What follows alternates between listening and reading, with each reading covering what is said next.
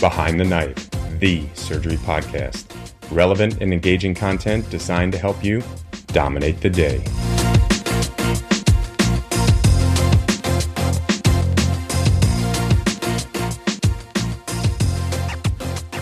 Hello, once again, to our Behind the Knife listeners. So, we're excited to be back with you. This is our fourth episode coming from the Lahey colorectal team. Uh, so, this episode, we're going to be grappling with the challenge of how to manage biologics for surgical resection in patients with Crohn's disease. So, we're going to review two journal articles that are going to help answer this question.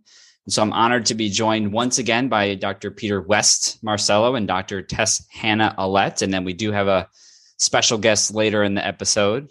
Uh, gang, I feel like we've had some good quality time together.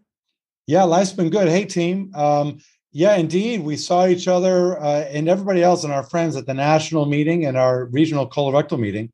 We were down in Tampa for ASCRS and then in Newport, Rhode Island for our New England Society of Colorectal Surgeons meeting. Tess, how, how did you like the meeting? It was great. I was so happy to be able to see everybody in person. Really wonderful time. Nice. So before we get into our topic, I do want to give a shout out to the other colorectal surgery team in Montreal across the border who are also contributing some awesome cases to Behind the Knife. And so I um, recently listened to their clinical challenges in colorectal surgery discussing Lynch syndrome. And so that episode aired on May 5th. It's episode number 488. And so I definitely uh, recommend checking that out. Well, well, hold on there, Cowboy John. Uh, while we're on the topic of awesome podcasts, uh, you're going to be one of the co-hosts of a new official podcast for ASCRS. What, tell us a little bit about that. Yeah, I sure am. So it's called Gut Check. Um, I was a little disappointed they didn't choose my suggested name. So my suggested podcast name was Where the Sun Always Shines.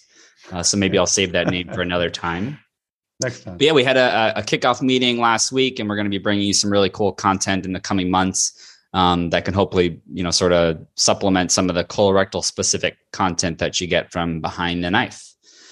All right, let's get into our topic for today. Um, Tess, what are your thoughts about this topic? I'm so glad we're going to be talking about this today. This was something as a fellow and now as an attending that I find really challenging. Uh, every patient with Crohn's is so different. So, first, trying to figure out one, do they need surgery? Then, once you've made the determination, trying to figure out when it's going to be the safest window to do it in and how to optimize them can be really hard. Yeah, no, I, I, I agree. And being early in my practice, it's it's it's quite challenging. Um, so you know, before we get into the papers, uh, we just want to make sure we're all on the same page with our listeners about some of the medications that we're going to be discussing in the paper.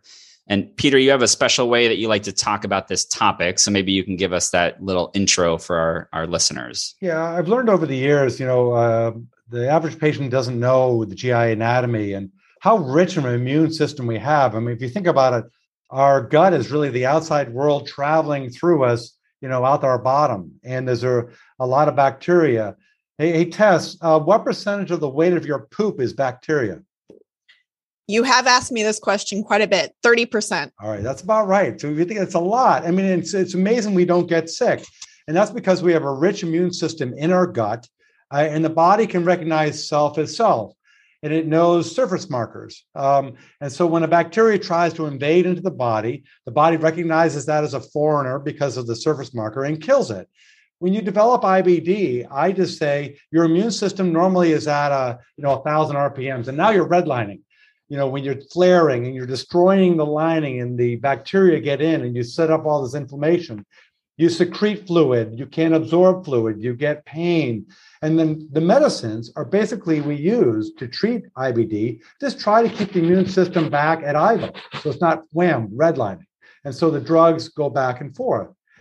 I also kind of explained to them that the medicines we're using are the same meds that were used in uh, transplants. In the old days, if you got a kidney transplant, you went on prednisone and Imuran.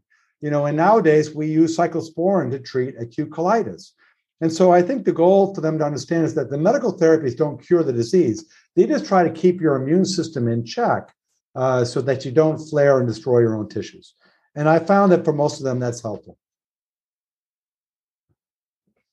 Yeah, I've also found this really useful and have used these analogies in my chat with patients. Um, I'm going to try to break down some of the medications for us, just again to kind of lay a foundation for the listeners. Um, this could be a few lectures in and of itself, so I'm going to try to be quick. Um, just a reminder to those of you tuning in uh, if you follow along with us on the YouTube channel, you can see the slides to match our audio discussion. Big shout out to Dr. Kristen Farwell, one of our IBD gastroenterologists at Lahey, who shared some of her slides with us for this talk. She gives an awesome talk to the colorectal fellows every year that I, I still remember. So, first, you have uh, 5-ASA uh, topical anti inflammatory medications, typically used more in the treatment of UC. Then we jump to the steroids, which we have topical, enteral, parenteral formulations. Budesonide is a topical steroid with limited uh, systemic absorption, can be effective in the treatment of Crohn's disease. Systemic corticosteroids are anti inflammatories, which we are all quite familiar with, and they're very effective, but do have more adverse side effects and cannot be used long term. Uh, steroids systemically also pose a significant risk for postoperative infectious and wound complications. Then we move on to our immunomodulators, uh, such as 6-MP, azathioprine, or methotrexate, which have an effect on activated T lymphocytes. And these meds are typically used for maintenance therapy, but not to induce remission. The last big class are the biologics, which we're going to be focusing on today. And these medications uh, can be a little bit confusing because you have the generic, the brand names, both get used clinically. These fall into three broad categories. You have your anti tumor necrosis factor medications, such as infliximab, adalimumab, or luzumab, anti-integrin inhibitors, um, and then your anti-interleukin agents. And then the anti-TNF agents basically bind um, to TNF alpha, which inhibits the sig- signaling of the inflammation cascade, which basically down regulates everything. Uh, these have been shown to induce remission in moderate to severe Crohn's disease, and the dosing of these medications can be quite variable in regarding to timing and frequencies because the half life can be variable. Then, lastly, the anti integrin medications um, block the surface integrins, which prevent cells from adhering to the endothelium. This is straight back to first year of medical school, and that blocks the marginalization of leukocytes.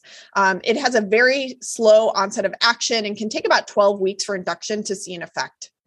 The anti uh, IL uh, 1223 therapies um, were approved for Crohn's disease in 2016 and approved for UC in 2019. So these are some newer medications to the market. And the last class I'll just mention again, new kids on the block um, is the non selective JAK. Um, inhibitors uh, that were approved in 2018 for moderate to severe UC. So I'm going to stop there because you've heard me talk enough about these, uh, and I could keep on going for a while. Sure, great, great Tess. And you know, these advances in, in therapies have really sort of changed the natural history of Crohn's disease and the need for surgery in more recent cohorts compared to earlier decades, you know, has declined. Tess, what's the most common location for Crohn's? Ileocolic. Okay. And, and when you see somebody, what do you think the percentage of those patients that will need surgery throughout their lifetime? About 60% of patients. Yeah, I think that's about right. Uh, but uh, you know, as the old guy, when infliximab first was introduced, we thought, "Wow, you know, are we going to need to do surgery? Or you know, we're going to be out of business." But I think as we see today, and especially as we review these articles, that the biologics have benefited the IBD population, but they've not cured their disease. And we've saved some patients from surgery, certainly, but we've also created these headaches about what to do uh, at surgery for patients on immunosuppressants, especially the biologics. Peter, you sort of wonder if we're sort of at that crossroads right now with rectal cancer and some of the um, yeah. immunotherapy. Yeah. Wonder if that's going to be the same story. Could be. Well, so that was a wonderful introduction to a very complicated topic. Uh, so let's get back to the journals. Um, so, you know, a lot of studies that have attempted to study the effects of biologics on postoperative outcomes, you know, a lot of mixed results with the data. Um, you know, some surgeons will delay surgery for a period of time. Um, you have to think about the half life of medications, which can make things harder. Um, so, in any way, let's let's get Tess to kick us off with our first study, hot off the press.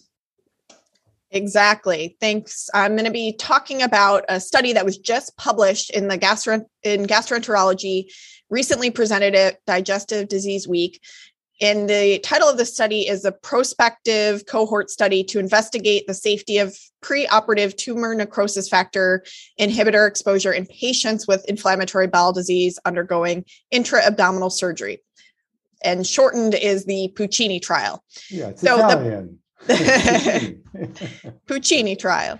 The primary aim of the study was to determine if pre op exposure to anti TNF therapy is an independent risk factor for post op infectious complications within 30 days of surgery. Secondarily, they were interested in exploring the serum drug levels of anti TNF medications with regards to post op complications. Is a multi center prospective observational study Patients with IBD undergoing abdominal surgery across 17 centers were included. Patients were adults diagnosed with IBD, either Crohn's disease, UC, or indeterminate colitis. Demographic information was obtained through patient questionnaire, data abstraction, and patient interview. And then data was also collected 30 days post op. The current TNF inhibitor therapy was defined as use within 12 weeks of surgery, which is pretty standard across the literature when studying this. Serum drug levels were also collected, and two definitions were created based on serum drug lef- levels to define exposure. In total, 947 patients were enrolled from 2014 to 2017. 382 had preoperative TNF exposure. And you can see in table one, this di- displays the patient demographics. About two thirds of patients had Crohn's disease. Table two displays medication exposures. Notably, 41% of patients had used steroids within two weeks of surgery, and 40% of patients had been on TNF inhibitor prior to surgery, with the majority of these patients being on infliximab.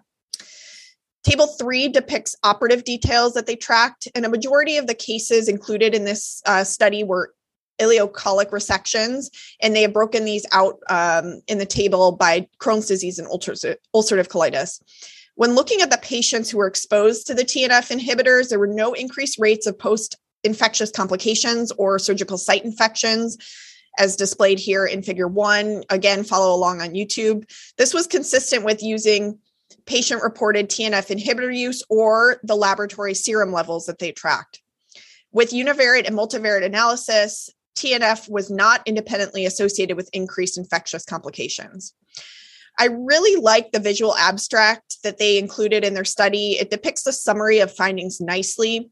Independent risk factors that they found that were associated with both SSI and post op infectious complications were pre op steroid use, current smoking, prior bowel resection, and diabetes.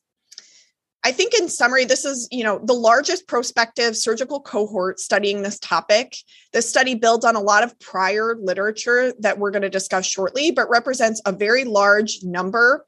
Um, and in this population, 40% of these patients were exposed to TNF agents. Additionally, this um, provides additional definitions of TNF, uh, tumor necrosis factor exposure, with the use of the serum drug levels and doesn't depend solely on retrospective review of the chart or patient reporting that can be prob- problematic. The study only looked at TNF agents. And as we talked about at the beginning, there's now many other classes of biologics that our patients are on and, you know, that we have to consider when we're uh, thinking about surgery. Additionally, the types of surgery are not all represented equally in this cohort, such as pouch creation. But overall, these findings are really important for taking care of IBD patients in regards to taking, you know, considering the timing of surgery. Uh, you know, do we really need to delay and can we get patients to surgery sooner?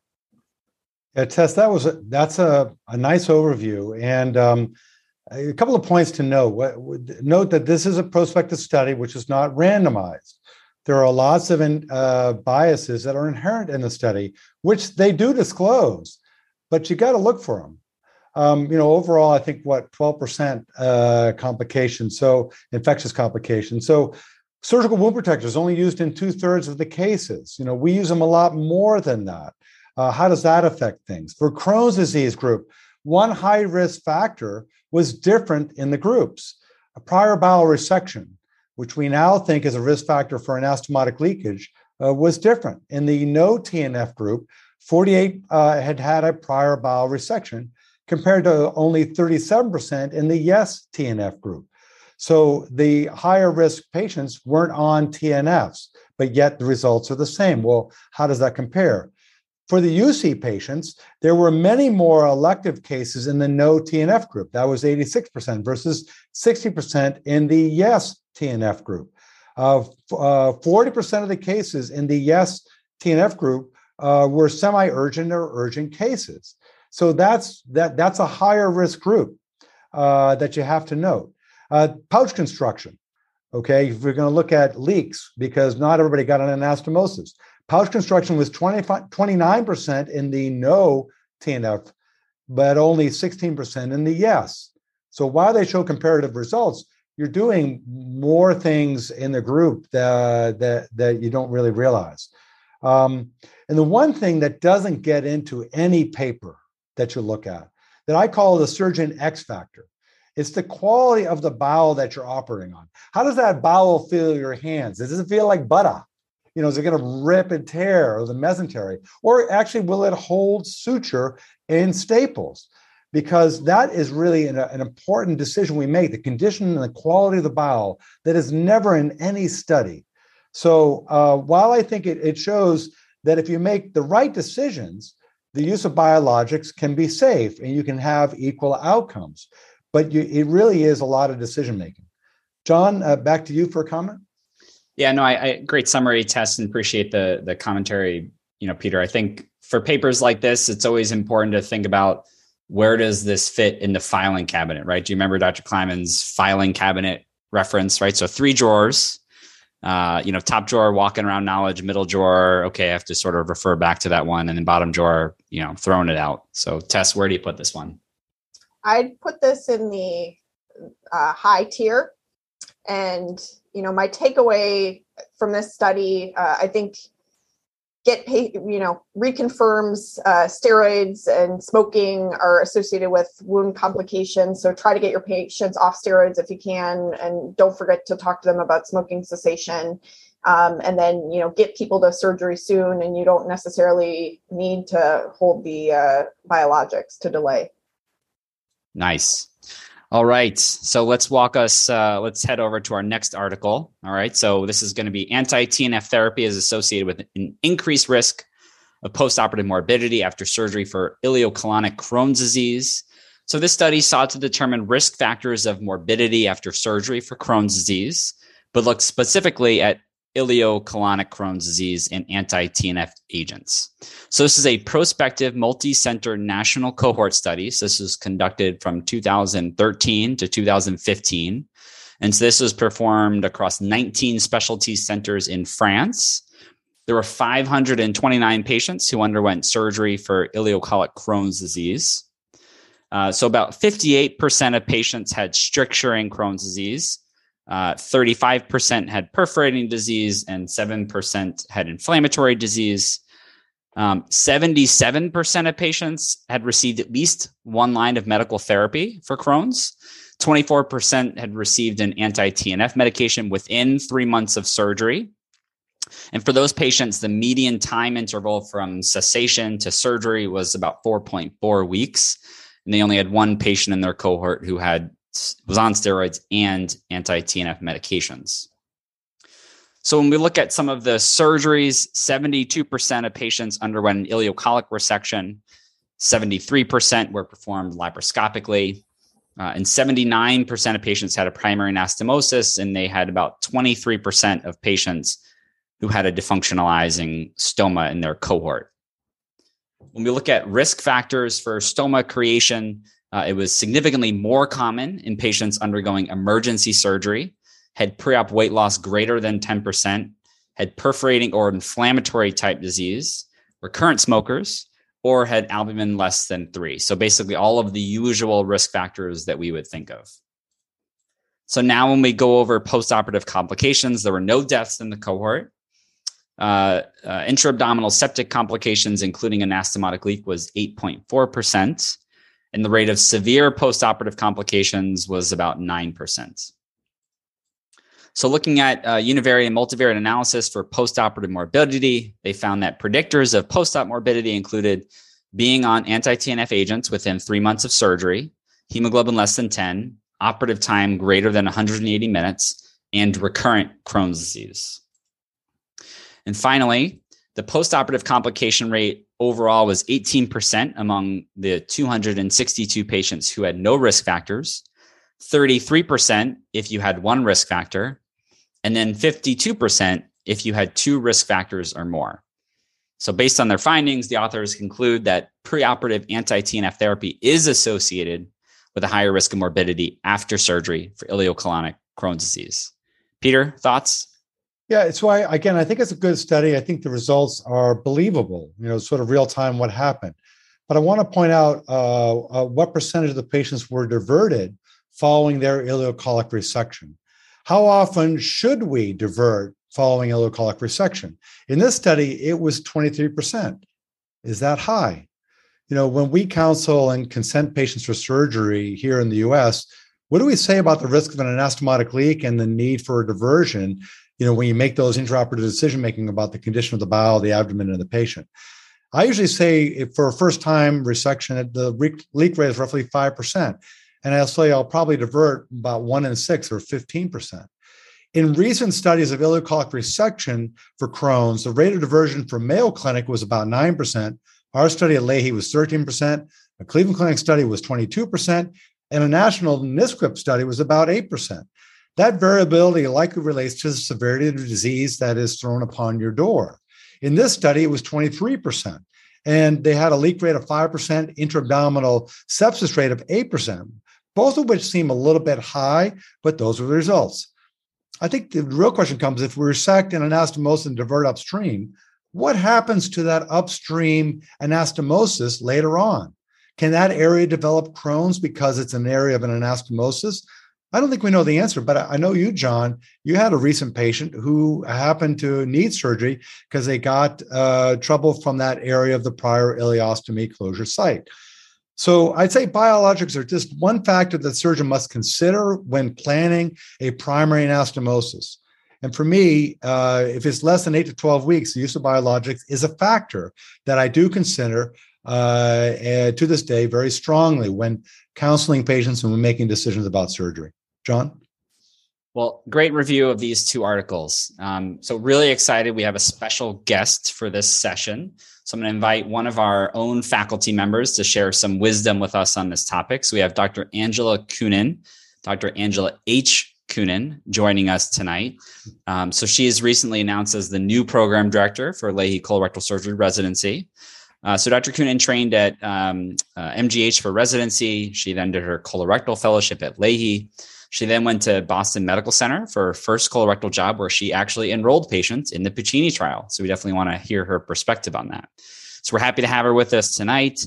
Uh, so Angela, thoughts about these two articles? How do you manage biologic therapy in patients undergoing surgery? What's your what's your sense of all of this?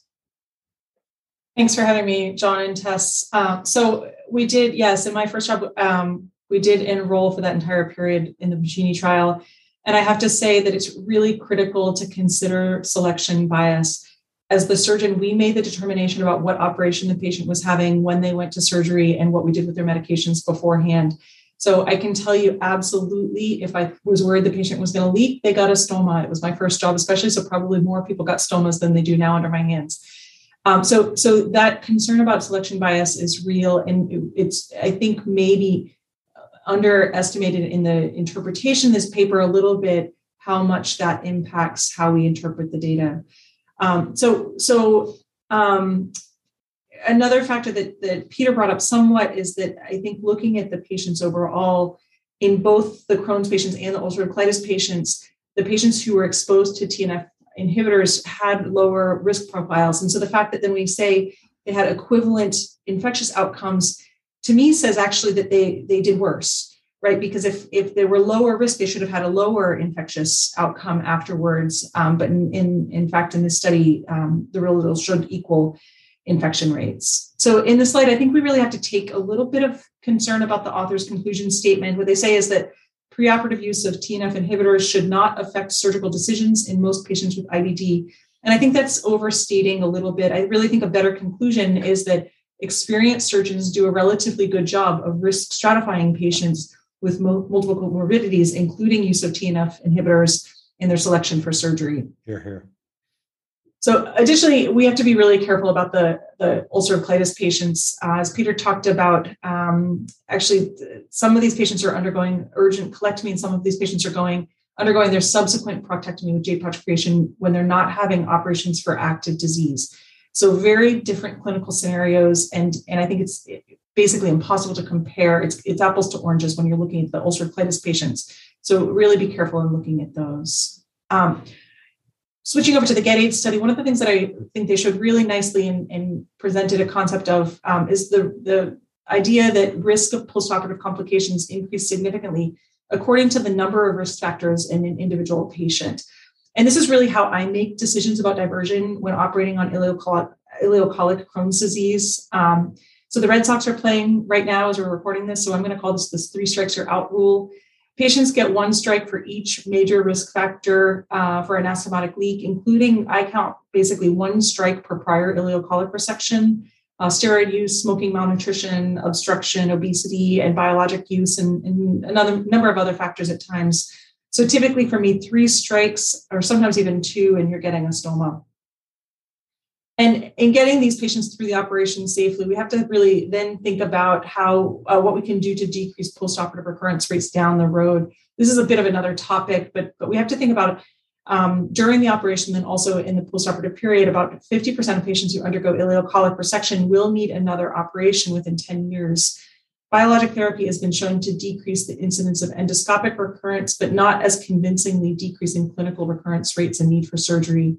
So there's a lot of discussion for another time about possible anastomotic techniques that might decrease recurrence rates, as well as the impact of end ileostomy versus anastomosis with loop ileostomy on recurrence rates. Uh, one other really important uh, point from the GETAID trial is that all patients were reviewed in a multidisciplinary IBD conference. Um, and I thought it was interesting that they, they include this as a requirement in, um, in the IBD centers in France one of the nice things that we do here at Lahey is to have a regular multidisciplinary IBD conference. It's sort of a tumor board style model for discussing complex patients with IBD. We have surgery, GI, radiology, and pathology present.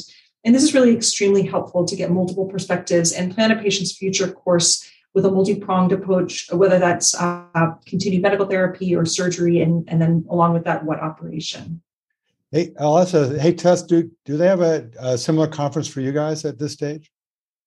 Um, we do have some uh, IBD conference. It's not as frequent. So maybe an op- opportunity to move forward, right? Yeah, absolutely. Awesome. Well, that brings us to the end of this session on journal review and colorectal surgery. So let's wrap it up, Lahey team. Tess, you know the deal. You want to get us started? Yeah. All right. Tess's teaching points get patients off steroids if you can. Don't forget smoking cessation, and then be thoughtful and thorough in your pre op planning, but don't delay more than needed. Love it. Peter? All right, my must knows. The surgeon's assessment of the bowel introp as that X factor, which will never come out in a study. And while diversion may offer immediate benefits after ileocolic resection, what happens in, in the long term to that site? We got to figure that out. Nice. All right. So Angela, you're up. Kuhnen's knowledge. What do you got for us? Take an issue with your soft K there. We have to work on that. so, first, um, uh, operate before, catastrophe strikes if you can. Do not delay surgery to taper biologics and, and risk um, proceeding to either perforation or frank obstruction. And then also think carefully about your risk assessment before of, for leak uh, before surgery, always reserve the right to upgrade your plan to make a stoma. But if your preoperative risk assessment suggests you should make a stoma, you probably sh- should not make an intra-op decision to skip that stoma. All right, and John, let's wrap it up with Abelson's approach. Love it. Yeah, so I and and I share a little bit of that with with Angela is that if a patient needs surgery, they need surgery, right? So don't delay the surgery just because they're taking biologic medication and you know i'm early in my career so i'm talking about stomas with everybody basically everybody's getting stoma marked because um, you never know what happens when you get in the or All right. With that, we're going to wrap up our fourth session. And so, again, if you like diving into the weeds, consider joining us Sunday evenings for our colorectal surgery virtual education series. So, we've been partnering with Behind the Knife and now Surgeon for that series as well. You can find those lectures on uh, Behind the Knife's website or on Surgeon. Uh, you can also check out our show notes for some details. Uh, we'll be back with you in November for clinical challenges in small bowel stricture in Crohn's disease. And so if you enjoyed this session, please take a minute or two out of your hectic day to leave us a review. And as Behind the Knife says, team, until the next time, dominate, dominate the day. Be sure to check out our website at www.behindtheknife.org for more great content. You can also follow us on Twitter at Behind the Knife and Instagram at Behind the Knife Podcast. If you like what you hear, please take a minute to leave us a review. Content produced by Behind the Knife is intended for health professionals and is for educational purposes only. We do not diagnose, treat, or offer patient specific advice. Thank you for listening. Until next time, dominate the day.